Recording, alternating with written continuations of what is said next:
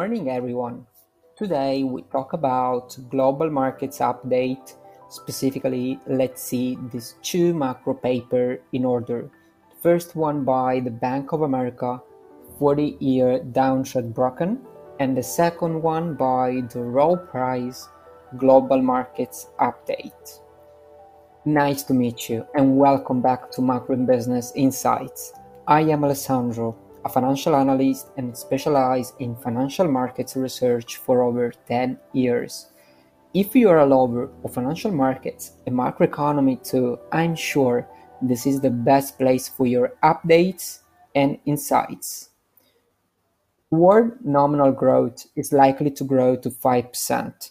Since the early 80s, a strong disinflation trend drove a secular bull market in bonds with each successive cyclical peak and valley in interest rates lower than the one before.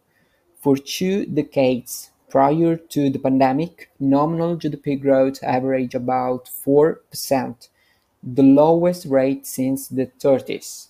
In the 4% world, inflation averaged a bit below 2% and real growth a bit more than that.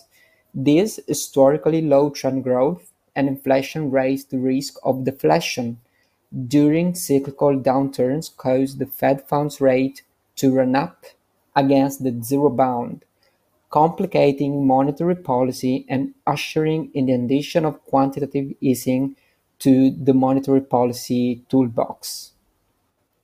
Inflation target revisions. Over the past 75 years, inflation had average closer to 3% than 2%. The 2% goal was abnormally low by modern standards and created problems associated with a zero effective bound. While the Fed is not expected to update its longer-term goals until 2025, speculation is rampant that it will eventually raise the target. An inflation target closer to three percent, coupled with a two percent real growth trend, creates a five percent nominal growth world, which is closer to the long-run US historically experience. In short, it sets the stage for the whole interest rate structure to move up closer to the new, higher nominal growth world. Long-term structural shift.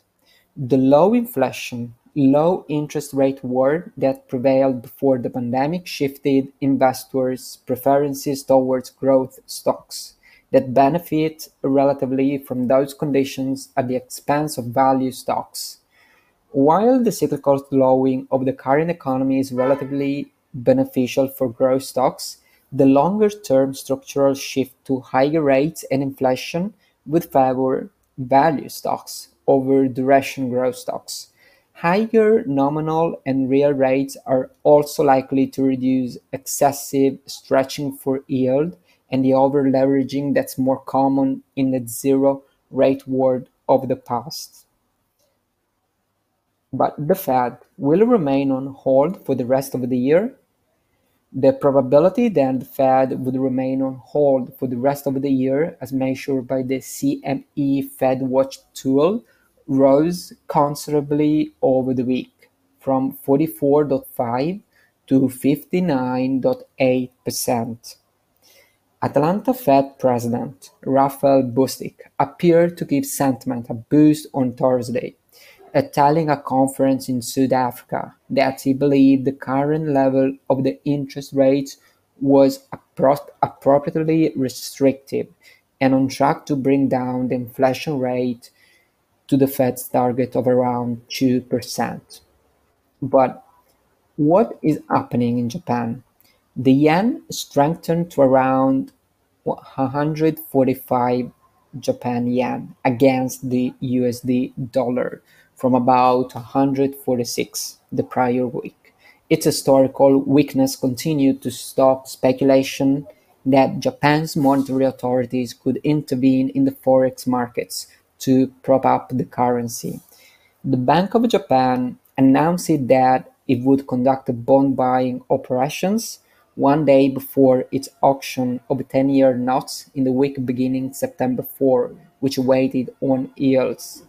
Seeking to alleviate the effects of high fuel costs on households and businesses, Japan's government pledged measures to ease record high gasoline prices, extending its subsidy program for oil wholesalers beyond September until the end of the year. Japan's unemployment rate Japan's unemployment rate unexpectedly rose to 2.7% in July from the prior month, against expectation of 2.5%.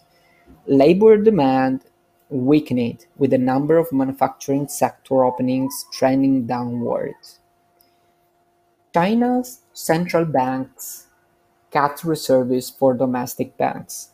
China's central bank cut the amount of foreign currency deposits that domestic banks must hold as reserves. The reduction in the foreign exchange reserve requirement ratio from 6 to 4%.